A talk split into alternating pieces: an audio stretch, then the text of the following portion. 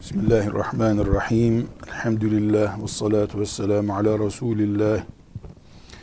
Taharet konusunun yani fıkhımızın birinci konusu olan taharet konusunun en önemli konularından birisi veya en zor tahlil edilebilen konularından bir tanesi hanımlara ait e, hayız, nifas ve onun uzantı, bu ikisinin uzantısı olan istihaza meseleleridir. Yani aybaşı, lohusalık ve özür kanlarıdır.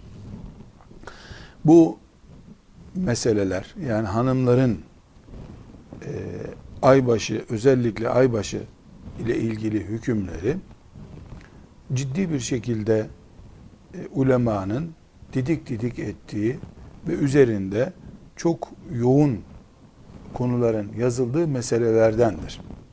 Bir defa bu aybaşı halleri Kur'an-ı Kerim'in ele aldığı konulardandır. Bir, bu bir defa önemini gösteriyor.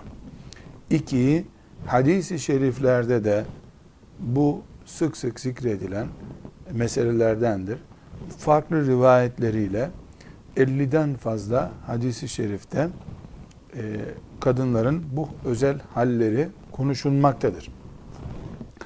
Binaenaleyh Kur'an'da hadisi şeriflerde yer almış olması e, şeriatımızın ne kadar önem verdiğini gösterdiği gibi günlük hayat olarak da Müslüman bir kadının her namaz vaktinde karşılaşabileceği önemli bir sorun. Bu yılda bir defa, ömürde iki defa gelen bir şey değil. Mesela bir bayanın hac ibadetiyle karşılaşması ömründe ya bir defadır veya değildir. Ama aybaşı hali dediğimiz yani hayız hali ömrünün üçte birine tekabül edecek kadar yaygındır. Yani bir 30 günlük zaman zarfında kaba rakamlarla konuşacak olursak bir 10 gün yaklaşık olarak kadınların sorunlu yani sorunlu dediğimiz fıkhen cevap verilmesi gereken bir dönemleridir. E, bu sebeple e, hanımların e, taharetleriyle ilgili yani gerek aybaşı ve gerek doğusalık halleriyle ilgili meseleleri Allah'ın Kur'an'ının Peygamber aleyhisselamın sünnetinin ele aldığı konulardan olarak bilmeleri gerekir. Hanımlar özellikle vurgulaya vurgulaya söylemek istiyorum. Hanımlar bir evde toplanıp Yasin töreni yapacakları yerde filan dernekte kültür etkinlikleri yapacakları yerde e, oturup yeni nesillere e, hatta kendilerine e, aybaşı fıkhı ile ilgili, ahkamı ile ilgili, lohusalık ahkamı ile ilgili meseleleri tazeleyecekleri, bir alimden dinleyecekleri bir e, zemin oluşturmaları, Yasin toplantısı yapmalarından, Mevlüt toplantısı yapmalarından bin, milyon defa daha iyidir desem gene ifade etmiş olamam. Neden? Neden?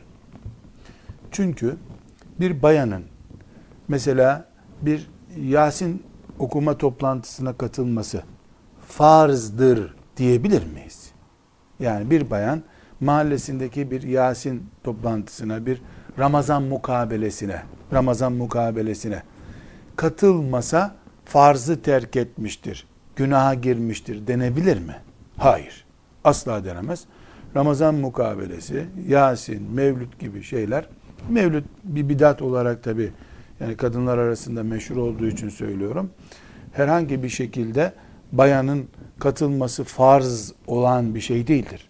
Ne farzı ayindir ne farzı kifayedir. Ama bir bayanın aybaşı haliyle ilgili fıkhın tafsilatını bilmesi farz-ı ayindir. Ne zamana kadar? Ta menopoz çağına girinceye kadar. 9 yaşında e, en erken yaklaşık ortalama ihtimalle 9 yaşında aybaşı olması muhtemel. 10 yaşında diyelim aybaşı oldu. 55 yaşında aybaşı hali bitecek e, genelleme itibariyle. bu e, yaklaşık 40 seneye yakın zamanı bir kadının fıkıh tafsilatı olarak bilmemesi büyük bir vebaldir. Kendisi açısından, evli ise eşi açısından, çocuk doğurduysa kız çocuğunu büyütmesi açısından yani anneler çocuklarının saçını taramayı, e, onu temiz yapmayı, e, şirin göstermeyi, ona çeyiz hazırlamayı önemsediklerinin çok çok fazlasında kız çocuklarının e, aybaşı halleri, lohusalık halleriyle ilgili Allah'ın şeriatının inceliklerini öğretmeleri gerekmektedir. Bu hususta şüphesiz elhamdülillah Müslüman hanımlar belli bir titizlik gösteriyorlarsa da onu inkar edemeyiz. Tabi böyle bir gayret var. Fakat hafif bir e, bilgi çalkalanması e, hanımlarımızı sıkıntıya düşürmektedir. Eşleriyle bu yüzden sıkıntılı sahneler yaşamaktadırlar. Kesinlikle e, bir hanımın aybaşı ile ilgili bilgileri bilmesi, bunun tafsilatını defalarca defalarca okuması, haccın rükünlerini, farzlarını, vaciplerini bilmesinden çok daha önemlidir. Neden? Çünkü hacca giden bir hanımefendi hiçbir şey bilmese, haccın farzı, sünneti, vacibi, arafat, müzdelife böyle kelimeleri bilmese bile nihayetinde kalabalığa takılacak. Herhalde niyette niyet ettim ya Rabbi hac etmeye diyecek. Bitti zaten. Haccın gerisi kalabalığın peşinden gidilerek yapılabilen bir ibadettir. Büyük oranda da tek başına kimseye hac yaptırmıyorlar zaten. Bir kafileyle gidiyorsun.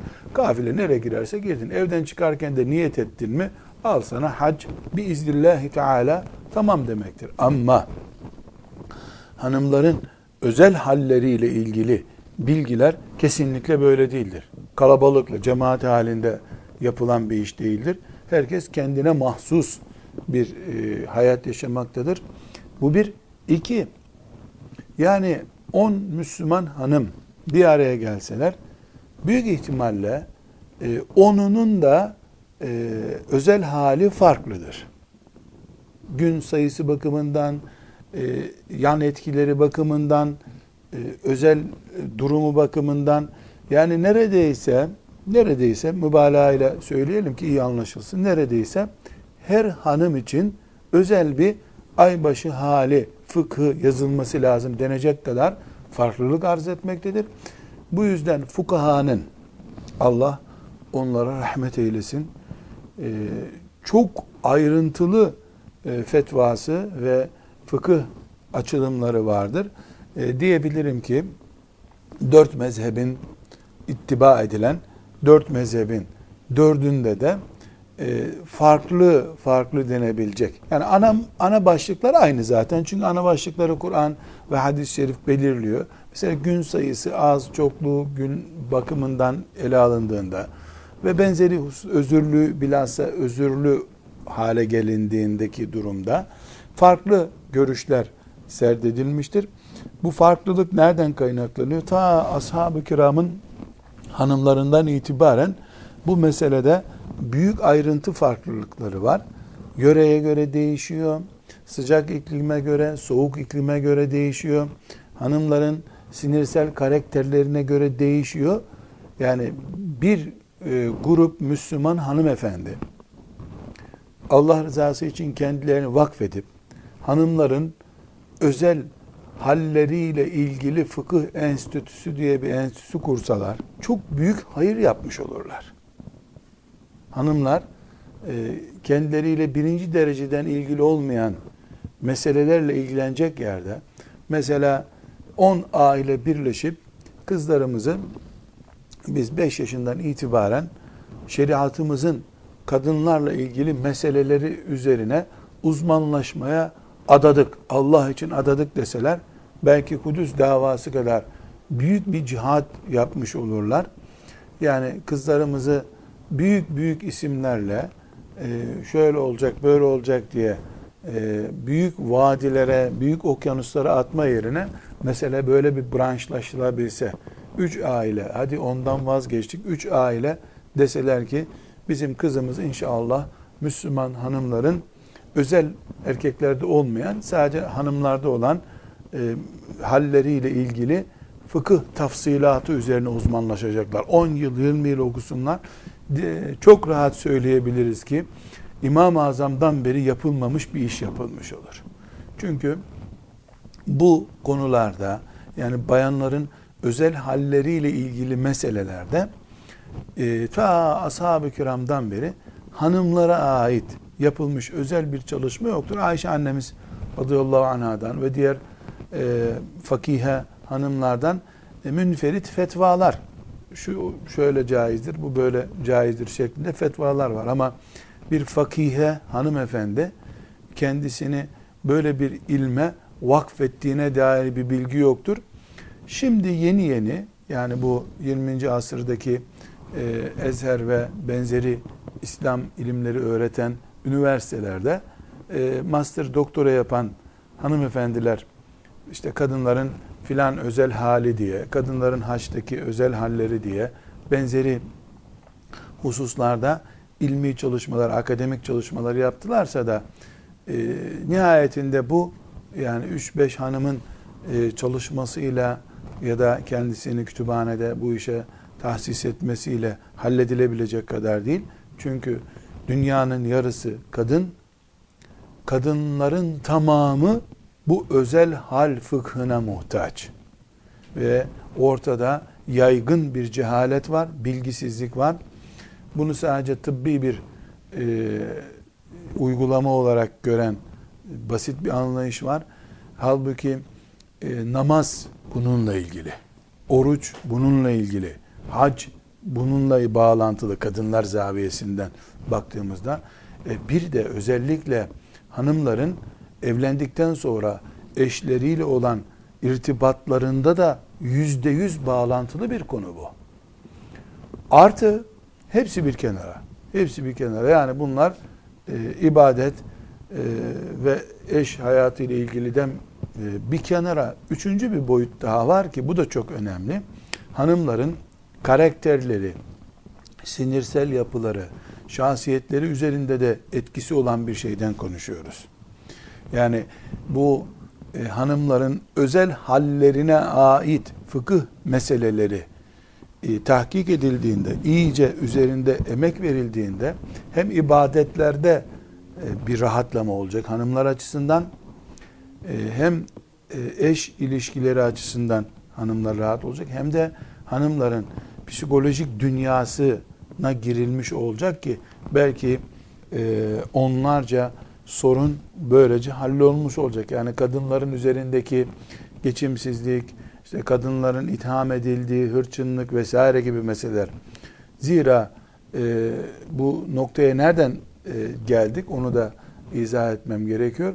Yani Kur'an-ı Kerim ve yeselunke anil mahid sana kadınların hayız halinden yani e, aybaşı hallerinden soruyorlar diyor Allahu Teala buyuruyor. Peygamber Aleyhisselam Efendimiz'e işte e, bunun ayrıntılarını anlatacağı bir cevap beklenirken kul huve ezen kul huve ezen Allah Teala buyuruyor. De ki o aybaşı hali bir sıkıntıdır. Eziyettir, sıkıntıdır.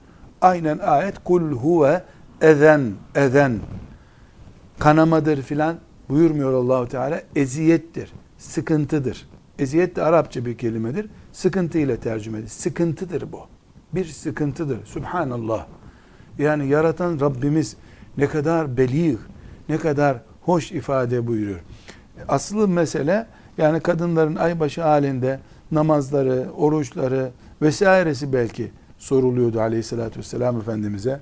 Ya da kadınların e, eşleriyle olan özel ilişkileri bu aybaşı halinde soruluyordu. Ayet bunların, bu soruların onlarca alternatifini bırakıyor.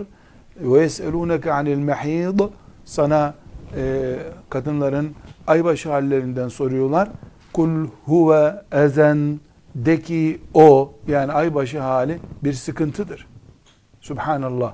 Demek ki Müslümanların kadınların aybaşı hallerine e, dair meseleleri bir defa idrak etme noktası, bunu ciddi alma noktaları ayette Allah'ın e, işaret buyurduğu şekilde ele alınması lazım. Bu bir sorundur.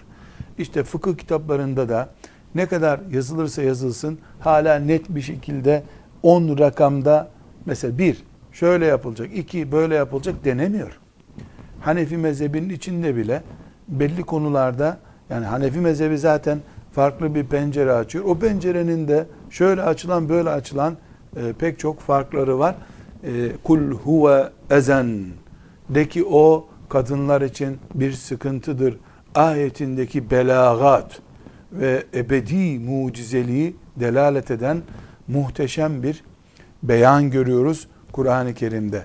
Yani bunu sadece namaz kılıp kılmamakla ilgili, eş sorunları ile ilgili kadınların özel dünyası, kadınların stresli ve geçimsizlikle itham edilmeleri, işte çocuklarına karşı, çevrelerine karşı, e, belki erkeklerde de e, buluğ çağı ile ilgili bir takım sorunlar oluşuyor. Hani bayanlar ilk defa aybaşı olacakları zaman işte bir geçimsizlik, huysuzluk e, veya işte itham edildikleri neyse belli şeyler söz konusu olabiliyor.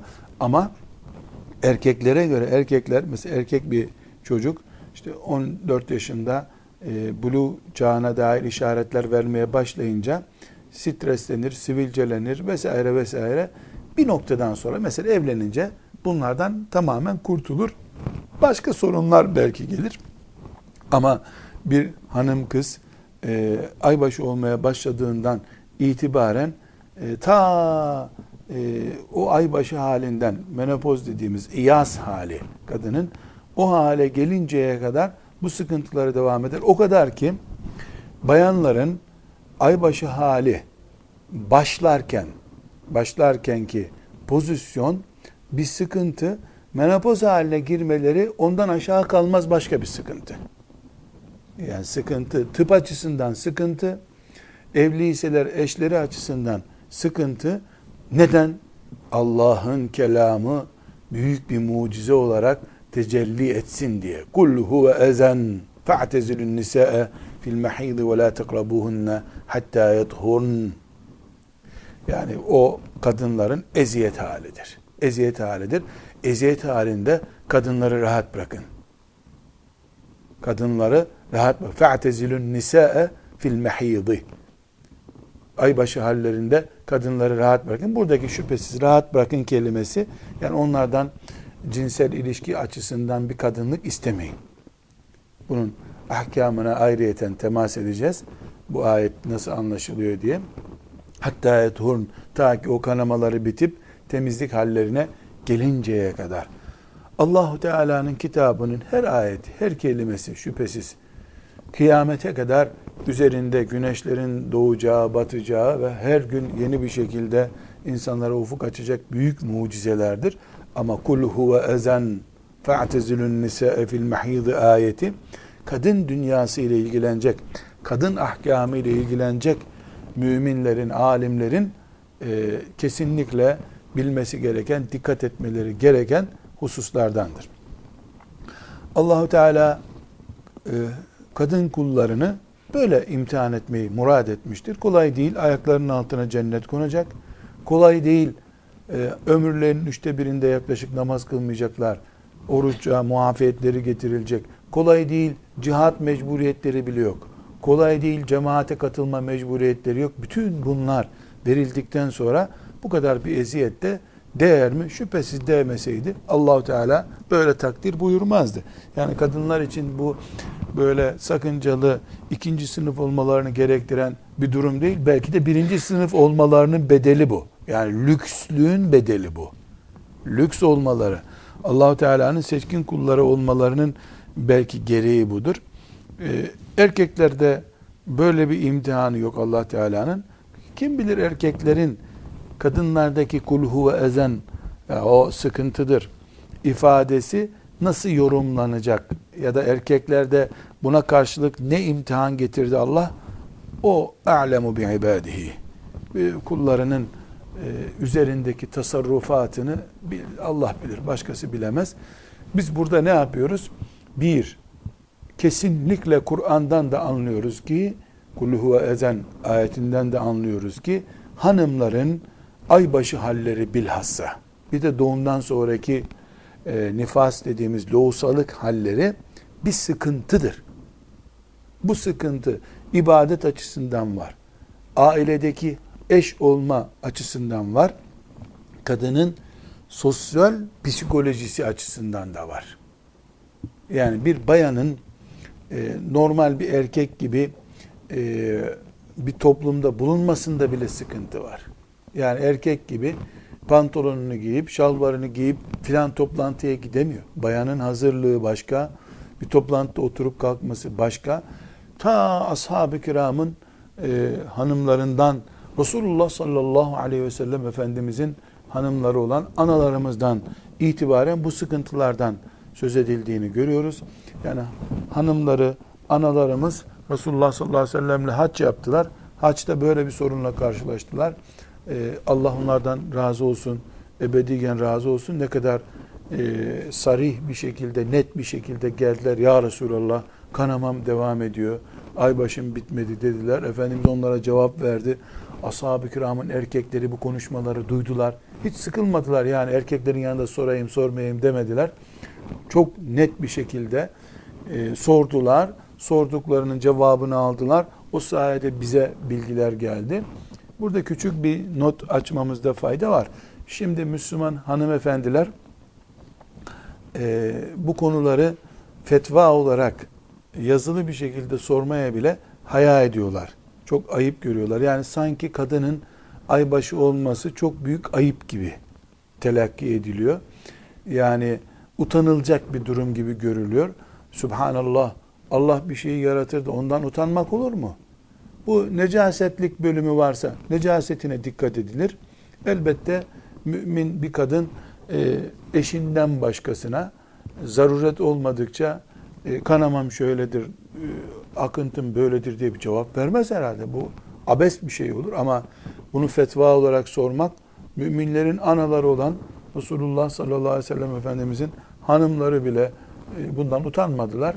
Çünkü utanılacak şey e, cünüp bir şekilde e, Kabe'ye girmek, cünüp bir şekilde Kur'an'a tutup cehennemlik olup ahirette rezil olmaktır. Utanılacak şey budur. Dünyada fetva sormaya filan niye utanacağız ki? Ne var ki utanılacak bir şey? Hayasızlık başka bir şey, e, fetva öğrenmek, ilim öğrenmek başka bir şey.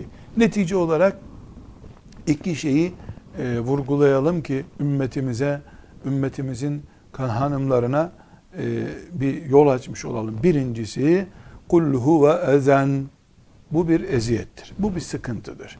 Fıkıh açısından da sıkıntı, uygulama açısından da sıkıntı. İki, keşke Müslüman nesiller e, mesela her şehirde 10 tane genç kızı hafız yapacak yerde mesela mesela hafız yapacak yerde hafızlığa verilen emek kadar Arapça kaynaklardan, Türkçe çalışmalardan, e, jinekok hanımların yani Müslüman kadın hastalıkları uzmanlarının da katkıda bulunacağı bir şekilde bir hanımlar enstitüsü kurulsa. Ama bu hanımlar enstitüsü kadınların erkeklerden gördüğü zulümleri önleme yani feminist e, akımlara karşı veya onlara meyilli bir hareket değil. Fıkıh açısından hanımların özel erkeklerde bulunmayan hanım sorunlarını üzerine çalışan 10 tane hanım kızımız bu işe tahsis edilse, bu işe tahsis edilseler kentlerini gelecek kuşakların e, hanımlarının fıkıh sorunlarını çözmek üzere adanmış Meryemler, kurbanlıklar olarak görseler çok büyük bir hizmet etmiş olurlardı. Allah'ın razı olacağı muazzam bir iş olurdu bu. Zira ta İmam-ı Azam'dan beri bu işe mahsus bir e, enstitü, şimdiki modern deyimiyle tabii enstitü, araştırma merkezi, dernek, vakıf maalesef yoktur. E, kurulmuş değil. Hatta Darekutni, meşhur muhaddis Darekutni'nin çok enteresan bir tespiti vardır. Diyor ki kadınların özel hallerine ait fıkıh maalesef zayi olmuştur diyor. Yeteri kadar bu konuda ilmi çalışma yapılmamıştır diyor. Bu sözü söylediği Darekutni'nin bu sözü söylemesinin üzerinden neredeyse bin seneye yakın zaman geçti. Hele şimdi bu modern dünyada e, kadınıyla erkeğiyle Müslümanların e, her işten anlar ama dini konusunda da az anlar hale gelmesinden sonra kim bilir ne hale gelmişizdir. Allah'tan yardımını niyaz ederiz. E, hanımlarımızla, erkeklerimizle e, bize ait, bizim cennete girmemiz için, Rabbimizin rızasını kazanmak için gerekli olan ilimleri tahsil etmeye ve mucibiyle de amel etmeye bizi muvaffak kılmasını niyaz ederiz. Şimdi e, kadınların özel fıkıh ile ilgili meselelere ve tafsilatına girelim. Burada özellikle e, bu konuya girmeden şunu hatırlatmak istiyorum. E, bu dersimiz Ebu Hanife rahmetullahi aleyhin çizdiği çizginin üzerindendir. Özellikle hanımlarımızın e, aybaşı, lohusalık ve özür kanları ile ilgili meselelerde ölçümüz Ebu Hanife rahmetullahi aleyhin e, medresesinin ölçüsüdür. Ancak yaşadığımız zamanda ki bazı meseleleri ele alırken e, Ebu Hanife'nin çoluk çocuğu hükmünde olduğunu diğerlerinin söylediği, diğer müştehitlerin e, bakış tarzlarına da dikkat edeceğiz. Özellikle dikkat edeceğiz. Belli meselelerde kelpazemizi genişleteceğiz. Neden? Çünkü bir çıkmaz e, söz konusudur. Mesela hanım kızların hafız olmaları, şeriat ilimlerini, Kur'an ilimlerini, tefsir öğrenmelerini engelleyen çok önemli bir sorun.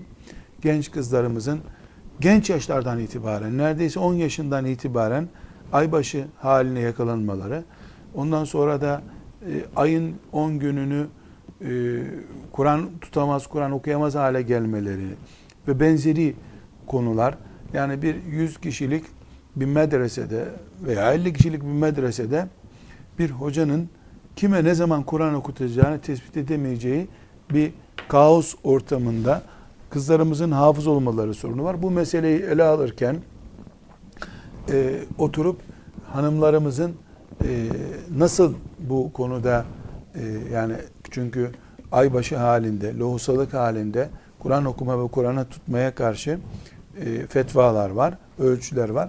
Bu konuda hadis-i şerifleri de tahlil ederek bazı ayrıntılara gireceğiz. Ama ölçümüz Ebu Hanife rahmetullahi aleyhtir. Onun e, çizdiği çizgileri devam ettireceğiz. Fakat e, çocuklarımızın Kur'an eğitimi e, zorlu hale geldiyse veya bir bayanın filan sorununu çözmede Hanefi kitaplarımızı anlayamaz hale geldiysek dinimizden kopmak, o konuda Allah'ın şeriatından kopmak tercihimiz olmayacak. Çaresiz kalmış gibi boynumuzu bükmek yerine e, Ebu Hanife'nin medresesinde kalırız. Gider İmam Malik rahmetullahi aleyhin ne dediğine bakarız. Nihayet bu yapılmaz bir iş değildir. Zira Ebu Hanife'nin ikinci talebesi olan İmam Muhammed İmam Malik'ten ders okumuştur. İmam Malik'in muvattağını rivayet etmiştir. Bunlar birbirlerinin evine girmez küsler değil. Bunlar Allah'ın şeriatına hizmet etmek için e, festebikul hayrat iyiliklerde yarışmış öncü yarışçılar bunlar. E, e, su edep yaparak seni beğenmedim, öbürüne gittim demek ayrı bir mesele. Bu meseleyi burada halledemedim gidip şurada nasıl halledeceğim diye aramak başka bir mesele.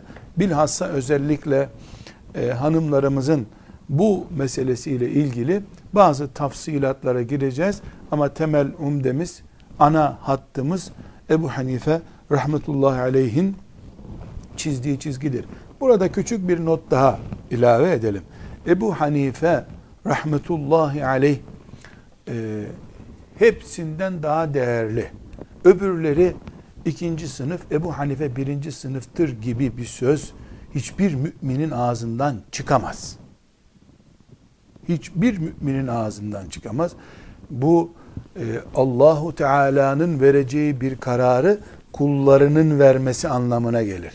Yani Ebu Hanife de e, Şafii de, Ahmet bin Hanbel de, Malik de, diğer Evza'i de, diğerleri Allah hepsinden razı olsun. Onlara rahmetler eylesin hepsi Resulullah sallallahu aleyhi ve sellem'den sonra gelmiştir. Onlar e, Cebrail aleyhisselamın gelip şu güzel, bu güzel değil, bunu Allah beğendi, bunu beğenmedi dediği dönemden sonradır. Binaenaleyh Ebu Hanife'nin Allah'tan onaylı olduğuna dair bir ayet yok. Malik'in onaysız olduğuna dair bir ayet yok. Ümmeti Muhammed'in kanaati var. Bu kanaat iki şeydir. Bir, bunlar Allah için çalışmışlardır. Bunların derdi doktora tezi hazırlayıp filan üniversiteye tayin olmak isteyen bir fıkıh talebesi değil bunlar. Bunların derdi Allah. Bunların derdi Allah'ın dinini yaşamak. Bunda müttefakun aleyh bir konudur bu. Böyle değildir canım. Ebu Hanife'nin derdi siyasetti filan diyen yoktur. Ebu Hanife'nin siyasetten kaçtığına dair büyük bir tarih vardır üstelik. Ebu Hanife'nin malını talebelerine harcadığına dair bir e, büyük kanaat vardı. Hiçbir tanesi bunların fıkha yaptıkları hizmetin karşılığında tek bir lokma ağızlarına koymadılar. Buna bütün insanlık şahit. Zaten peşlerinden gidilirken ki ortaya çıkan bereket, ölümleri üzerinden o asırlar geçtiği halde hala unutulmamaları, gitgide de artan bir rağbet görmelerinin sebebi budur. Birinci hakikat bu. İkinci hakikat aslında bunlar biri öbürüne daha üstünlük sağlayacak bir konumda değiller. Fukahamız hepsi aynı e, yolun, aynı himmetin sahipleridirler. Bizim yaşadığımız topraklarda Ebu Hanife'den gelen bir hamle vardı. Ona ittiba ettik. Niye peşinden gidiyoruz? E öbürünün peşinden de gitsek aynı sokağa gideceğiz zaten. Durup dururken sokağa dolambaç hale getirmenin gereği yok. Yoksa Ebu Hanife haktır, gerisi batıldır denemez. Haşa denemez. Neden? Çünkü Ebu Hanife'ye hak, öbürüne batıl belgesini Allah verir. Cebrail'i gönderir, Muhammed Aleyhisselam'a verir. O da der ki bu batıldır, bu haktır der. Nitekim kurulan uyduruk mescidi yıktırın. O mescit sahte mescittir dedi Allah Teala. Mescid-i Dırar'ı yıktırdı. Ee, öbür e, mescitler e, garantide kalmış oldu Aleyhisselatü Vesselam Efendimizin zamanında. Ama uyduruk mescit, nifak maksatlı mescit yıkıldı. Biz burada Resulullah sallallahu aleyhi ve sellem olmadığına göre, Cebrail gelmediğine göre hak batıl değil. Ee, evet hak batıl nasıl yaparız? Ee, laikliği de sindirmek için e, yarı laik kafalı bir e, eğitimle bir mezhep çıkar ortaya. Onu bizden kabul etmeyiz zaten.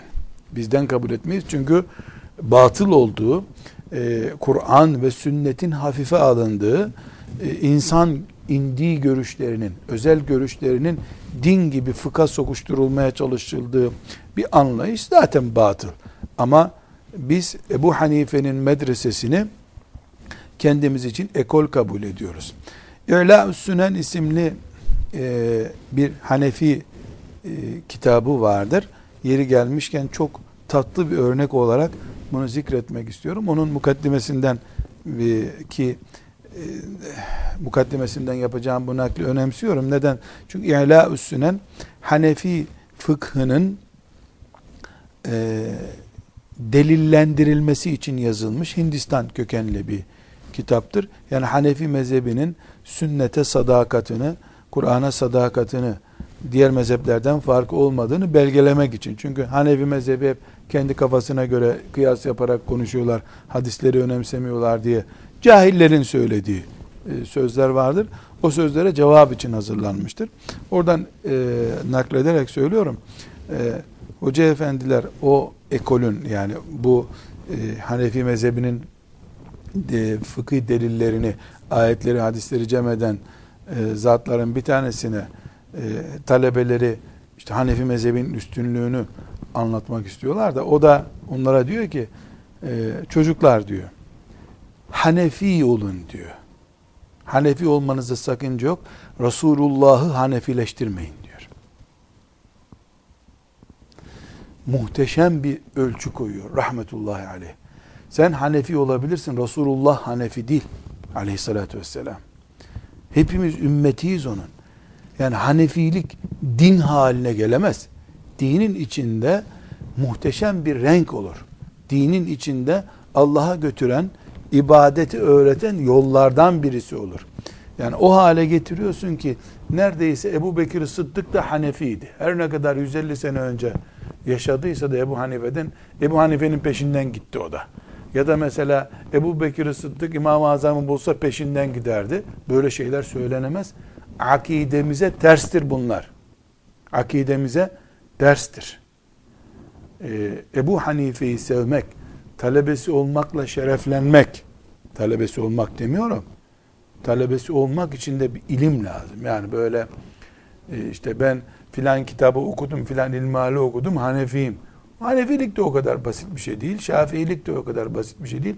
Ebu Hanife'nin talebesi olmak da bir onur meselesidir. Ama bunların hiçbir tanesi e, Resulullah sallallahu aleyhi ve sellemin ashab-ı kiramın bile Hanefi olmasını, Şafii olmasını, Hanbeli olmasını gerektirmiyor. Her taşı yerine oturtmak lazım. Her taşı yerli yerine oturtmak lazım. Bu tafsilata girme ihtiyacı neden hissettik? Şundan dolayı yani yeri geldiğinde bu Hanife'nin mezhebinden olduğumuz halde filan mezheple amel edebiliriz. Nitekim Hanefi mezhebinin revaçta olduğu bir devletin e, hilafet devletinin e, devamı olan Osmanlı'nın son döneminde hazırlanmış bulunan e, Mecelle'de, Mecelle diye adını verdiğimiz yani fıkhı kanunlaştırma, fıkhı bir e, kitapta toplama uygulamasında Hanefi mezhebinin bilinen görüşlerine rağmen diğer mezheplerden de iktibas yapılmıştır. Zira eğer hilafet devletinin e, kurduğu komisyon Hanefi mezhebinin dışındakilerden almayız biz.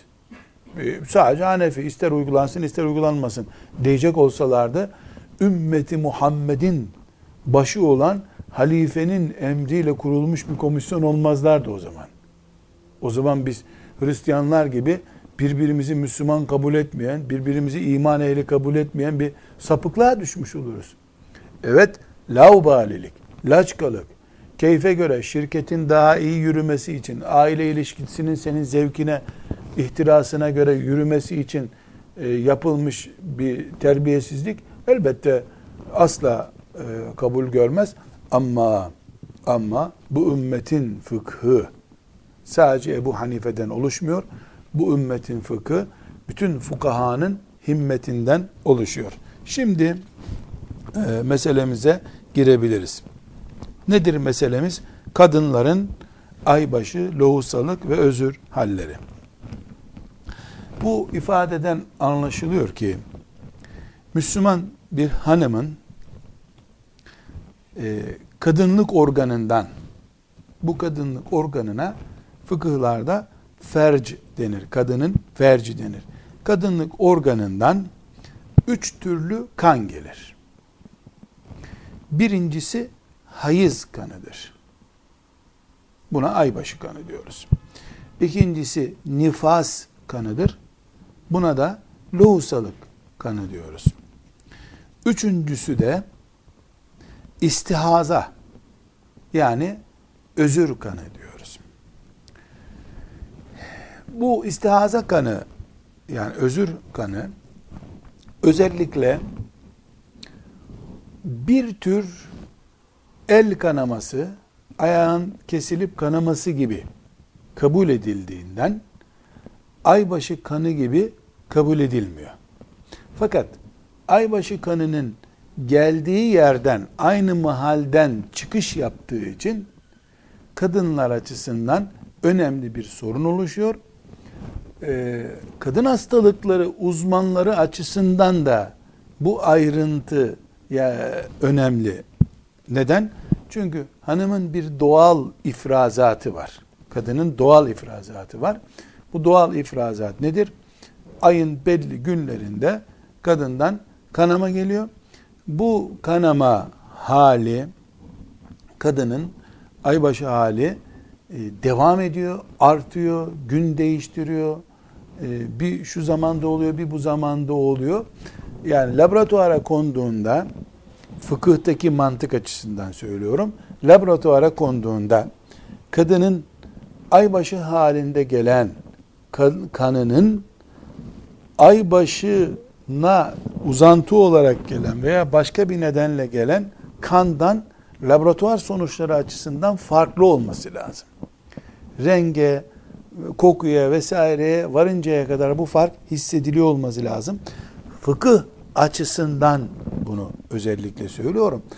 Belki de e, jinekok hanımlar e, açısından incelendiğinde böyle değildir belki de. Yani belki de kan aynı kandır ama fıkıh açısından istihaze kanı yani özürlü halde gelen kan normal aybaşı halinde gelen kanla aynı değildir. Hüküm olarak, sonuç olarak aynı sonuçları oluşturmamaklardır. Bizim için önemli bir husus bu kan, aybaşı hali kanı bir kadının baliga olduğunu gösteren net resmi işarettir. Yani eğer kızlıkla kadınlık arasında ayrım yapıyorsak yani bir e, kız çocuğunun kadın olmaya müsait aybaşı halini biz ne olarak adlandırıyoruz? Aybaşı olur olmaz genç kız aybaşı olduktan sonra artık e, baligadır. Akıl bali dediğimiz konuma gelmiştir.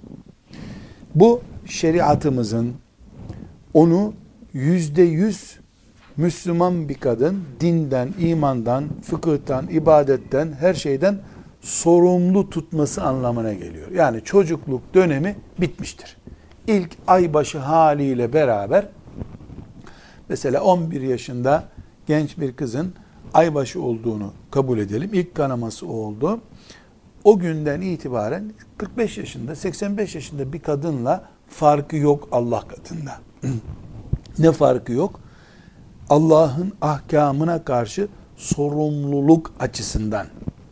Burada tabii annesine göre hala bebek olabilir. Babasına göre hala bebek olabilir. Ama aybaşı olan bir kız aybaşı kanaması olduktan sonra e, götürülüp e, doktorda bu normal aybaşı kanıdır denebiliyorsa veyahut da zaten kadınlar aybaşı kanını kendileri bilirler. Tecrübeleri bu aybaşı kanıdır. Herhangi bir iç kanama filan değildir deniyorsa onun e, tesettürü bakımından, namazı bakımından, e, Kur'an'a tutması bakımından, orucu bakımından yani 40 yaşında bir kadın neye muhatapsa 13 yaşında aybaşı olmuş bir kız ona muhataptır. Yaşının küçüklüğü, henüz okula devam ediyor, işte arkadaşları var filan, evin bahçesine çıkıyor, orada arkadaşlarıyla oynuyor. Bunlar bitti. Neyle bitti bunlar? İlk aybaşı haliyle beraber bitti. E biraz daha çocuğa esneklik tanıyabilir miyiz? E 45 yaşındaki bir kadına hangi esnekliği tanıyabilirsek? Çünkü Allah katında aybaşı olmuş bir genç kız ki 9 yaşından sonra her genç kızın aybaşı olma ihtimali var. Bu coğrafi şartlara, alınan gıdalara bağlı olarak genetik bazı e, bağ, bağlantılardan dolayı filan bu yaş herkese göre değişebilir. Ama aybaşı kaç yaşında olunduysa 9 yaşından sonra kaç yaşında olunduysa o günden itibaren e, fıkıh açısından, din açısından normal annesiyle, teyzesiyle aynı duruma gelmiştir bu hanım Müslüman kız. Bu çok önemli. Ne zamana kadar aybaşı hali başlar, ne zamana kadar? Kadınlarda süresiz değil bu. Ee, Hanefi mezhebinin ölçülerine göre 55 yaşında aybaşı uygulaması kadında biter. Buna e, modern dilde menopoz deniyor. E, fıkıh lisanında da iyas, iyas deniyor. İyas, iyas hali yani aybaşı olmama hali demektir. Ayrıntılarında göreceğiz inşallah. Hanımlar 55 yaşından sonra da e, kanama geçirebilirler. Bunun da ayrıntıları var şüphesiz. Yani öyle bir durumda olabilir. 51 yaşında da olabilir. E, 56 yaşına da geçebilir. Ama fıkıhta belli bir ölçü veriliyor. Kadının ortalama standardı budur deniyor. Ee, burada e, bir başka ayrıntı e, kadınların bilhassa e, doğumu e, kısırlaştırmaya doğru çekmeleri yani kısır kadın e, pozisyonunun gitgide yaygınlaşması ve kullanılan ilaçlar, alınan gıda türleri, kadınların psikolojik olarak genç yaştan ya mesela 30 yaşından sonra doğum yapmayı kendilerine e, ağırlanacak bir şey görmeye başlamaları, çok çocuk çok çocuk doğurmayı bir tür enayilik olarak gören cahiliye, e, bu cehil cahiliyesi anlayışından dolayı psikolojik olarak kadınlar iyaz halini genç yaşlara doğru çekmeye başlıyor. Mesela 45 yaşında e, kadınlar menopoza girebilme tehlikesiyle karşılaştılar. Bu Allah'ın e, yarattığı fıtratın bozulmasıdır. Tıpkı nasıl dünya coğrafyası bozuluyor, dereler kuruyor, hava kirleniyor, toprak mümbitlik vasfını kaybediyor. Erkekte de kadında da e, insanoğlunun eliyle ortaya çıkan sıkıntılardan dolayı insanoğlunun eliyle çıkar. Kullanılan ilaçlar ta çocukluktan itibaren kimyasal ilaç kullanılıyor. Hatta yeni yeni e, uygulamalarda neredeyse anne karnında çocuğa iğne yapılacak hale gelindi. Bir iğne yapılmasa bile ana ilaçla kontrol altına alınıyor. Öbür türlü e, doğan çocuğun sakat olma tehlikesi var. Çünkü çürümüş, orijinalliği bozulmuş, Allah'ın yarattığı güzelliği bozulmuş bir dünyaya geliyor çocuklar. Çocuk daha henüz ana karnından çıktığı dakika iğne yiyor. Bir kimyasal su muhakkak çocuğa veriliyor. Şu yaşta bu, bu yaşta bu, bu bunların gereksizliği anlamında söylemiyorum. Bulunduğumuz hal bakımından söylüyorum. Dolayısıyla normalde 15 doğum yapsa bile yıpranmayacak halde olan kadınlar üçüncü doğumu yapsalar bundan sonrasını herhalde ölürüm şeklinde e, telakki etmeye başlıyorlar. Bu kadının e, çok çabuk etkilenen psikolojisinden dolayı e, çok çabuk etkileniyor kadın. Bu psikolojiden dolayı kadınların genç yaşta iyaz hali yani menopoz hali daha e, genç yaşlara doğru geliyor. Bunun da tabii kendine göre getirdiği sıkıntılar var. Yani kadınların en az 50 yaşlarına kadar e, aybaşı halinde olmaları lazım. Aybaşlarının canlı olması lazım. Artık bu kimyasal ilaçları üretenler, kadınıyla erkeğiyle nesli bu hale getirenler bakalım buna ne, ne çare üretmeyi uygun bulacaklardır. Burada sözümüzün iyi anlaşılması bakımından bir örnek üzerinde durmak istiyorum. Erkeğe göre kadın çok çok daha fazla e, duygusaldır. E, psikolojik etkileşimi çok daha yüksektir. Bunun en önemli nedenlerinden veyahut en önemli göstergelerinden biri de kadınların e, göğüslerinde süt birikimidir. Kadınlar doğum yaptıkları için süt birikmiyor göğüslerinde çocuk emzirmeleri gerektiğine, çocuğu emzirme lezzetini yaşamaları gerektiğine inandıkları için göğüslerine süt geliyor diyor e, bugünkü bilim ve bu da zaten e, insanoğlunun da tecrübesiyle bilinir.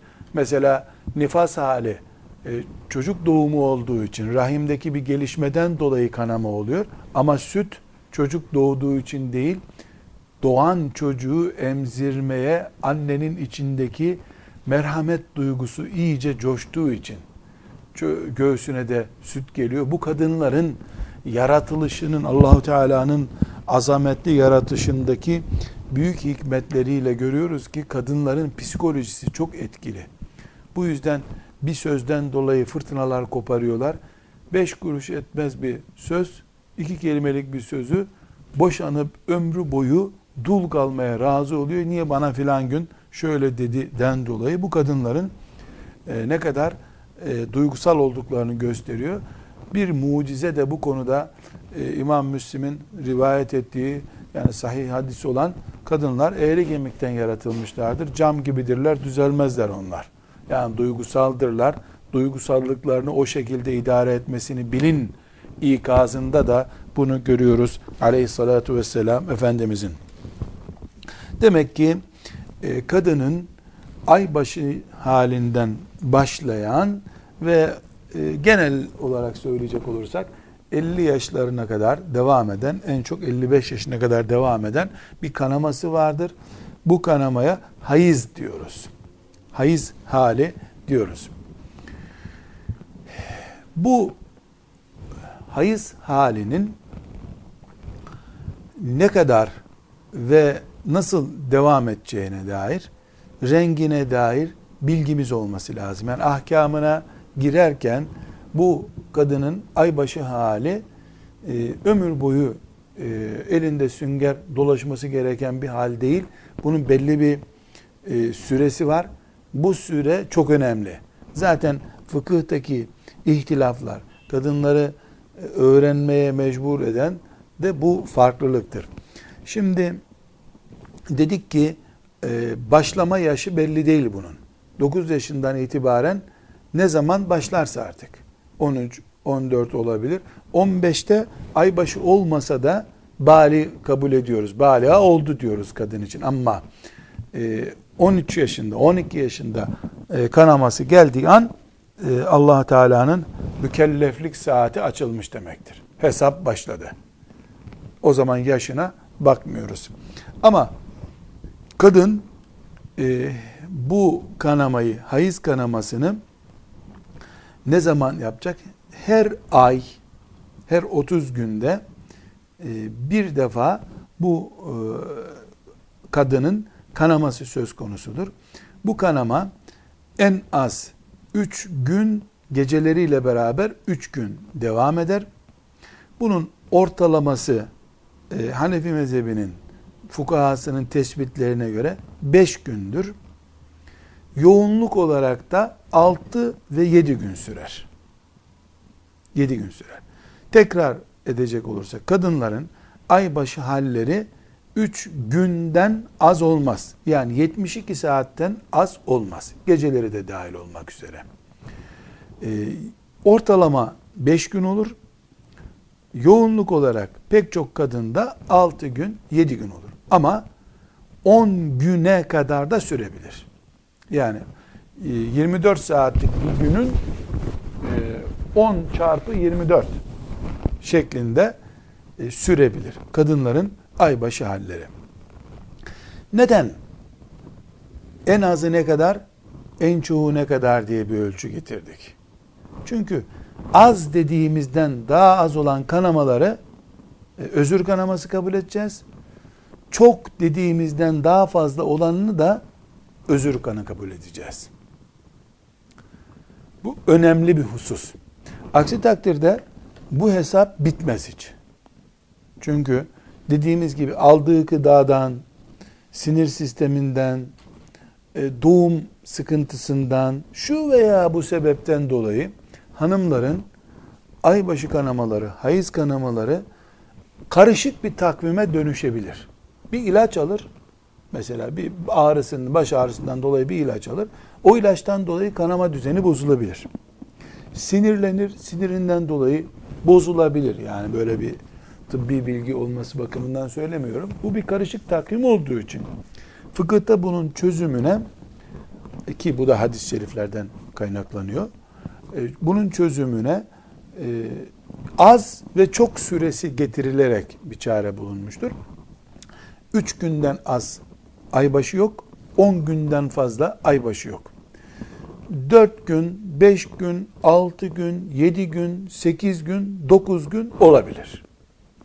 Yani 3'ten sonraki 3, 4, 5, 3'ü de kabul ediyoruz. 3, 4, 5, 6 bunlardan hangisi olursa olur. Biraz sonraki bölümde göreceğiz.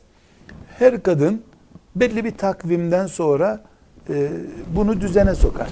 Mesela bazı kadınlarda e, dört gündür. Hep o dört gün devam eder. Bir ilaç kullanır filan bir aksama olur. O aksamaları değerlendireceğiz. Bazılarında yedi gün olur. Yedi gün devam eder. Ne dört gün olanın bir meziyeti var. Yani dört, bu kanın çok olması veya az olması fizyolojik bir olaydır. Kullukla ilgili değildir. Yani çok kanı olan çok günahkardır. Az kanı olanlar daha mübarek kadınlardır sözü cahilce bir sözdür. Böyle bir şey yok. Çünkü bu yaratılışla ilgili vücuttaki yapıyla alakalı Evet, kadının e, bu kanamasının sonucu olarak kadın sıkıntı çekiyor, e, vücudunda zayıflama oluyor, belli hastalıkları itekliyor bu kanama. E, bazı vücuttaki işte demir eksiğiydi, filan eksikliğiydi. Bunlara neden oluyor. O kan kaybından kaynaklanan eksilme gıda ile takviye edilmezse kadın zayıf düşüyor.